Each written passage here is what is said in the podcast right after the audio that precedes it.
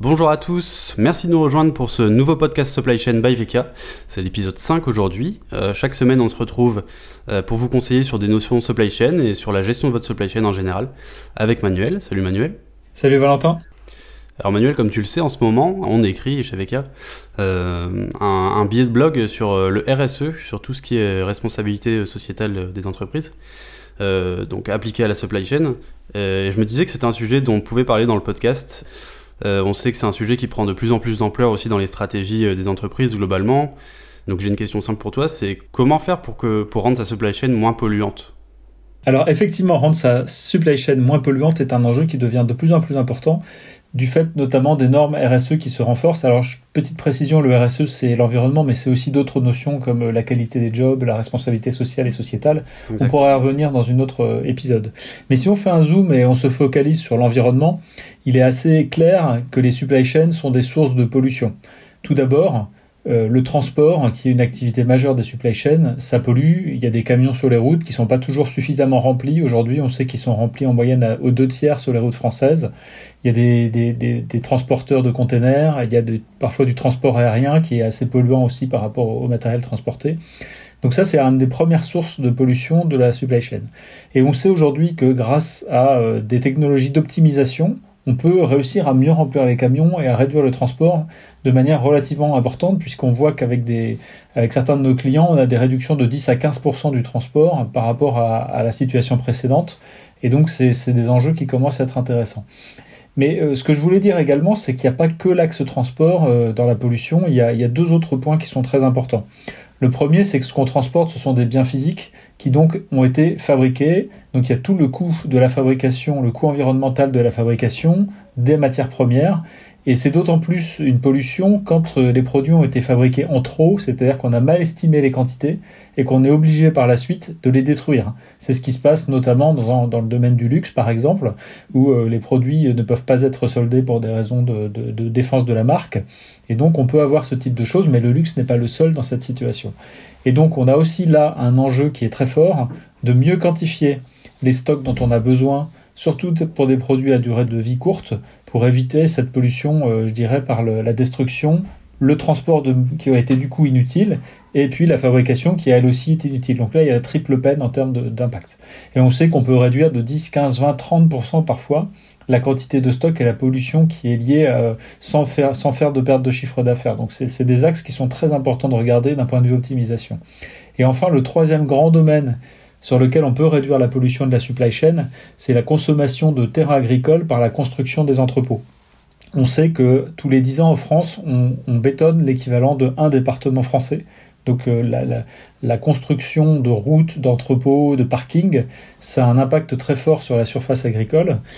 Et donc il y a un enjeu à le maîtriser. Aujourd'hui, par une optimisation du stockage, par une optimisation de la distribution, on sait qu'on peut réduire ces surfaces de stockage de parfois 30%. Et donc là, on voit qu'il y a des axes d'optimisation qui sont tout à fait majeurs. Donc nous, chez Vecchia, nous sommes convaincus que la supply chain, elle peut faire mieux, mais que ce qui empêche aujourd'hui les professionnels de faire mieux, c'est pas qu'ils n'en aient pas l'envie ou qu'ils n'en aient pas, le, je dirais, le, les moyens euh, opérationnels, c'est que les outils d'optimisation pour lesquels ils euh, travaillent, avec lesquels ils travaillent, ne sont pas suffisamment performants pour apporter ce niveau d'optimisation. En tout cas, on en, parlera dans, le prochain euh, article de blog qu'on va sortir là-dessus. Euh, donc je te, remercie de ta réponse euh, sur ce sujet. Je voulais aussi revenir rapidement, puisqu'on n'a que 10 minutes, c'est le principe de notre podcast, sur, les annonces qui ont été faites la semaine dernière. dans le dernier épisode qu'on a fait ensemble, on parlait de l'incertitude liée à Noël. certaines choses ont été, remises en question avec les annonces récentes.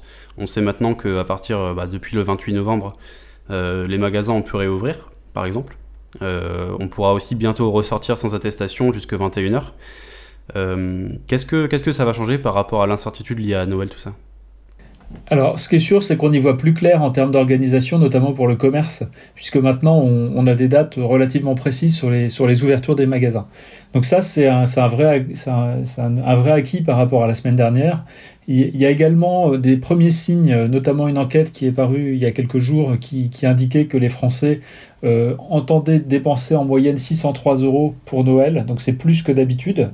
Donc ça, c'est une enquête d'opinion, donc il faut garder ça avec prudence, mais c'est un indicateur.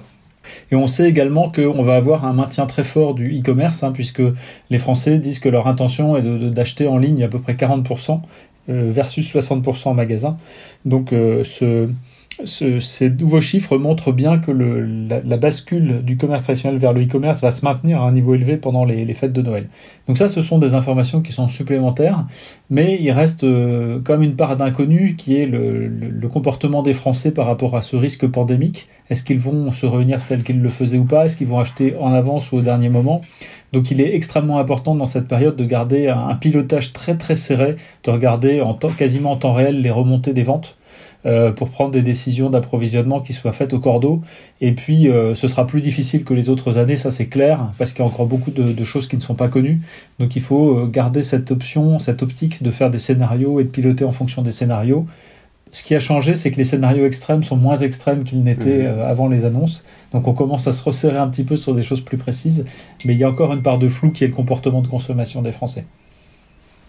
Ok. Donc, euh, donc on, a moins d'incertitudes, mais il en persiste. Donc je vous invite à aller écouter euh, l'épisode qu'on a, enregistré la semaine dernière pour en savoir un peu plus là-dessus. Manuel, je te remercie pour tes réponses cette semaine.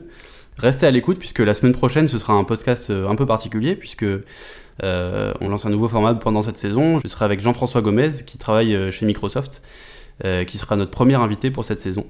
Donc je vous dis à mardi si ça vous intéresse. N'oubliez pas que vous pouvez vous abonner au podcast sur notre blog. Euh, à la semaine prochaine. Manuel, je te dis à dans deux semaines dans ce cas-là. À dans deux semaines, Valentin. Et d'ici là, prenez soin de vous, de vos proches et de votre supply chain. À bientôt.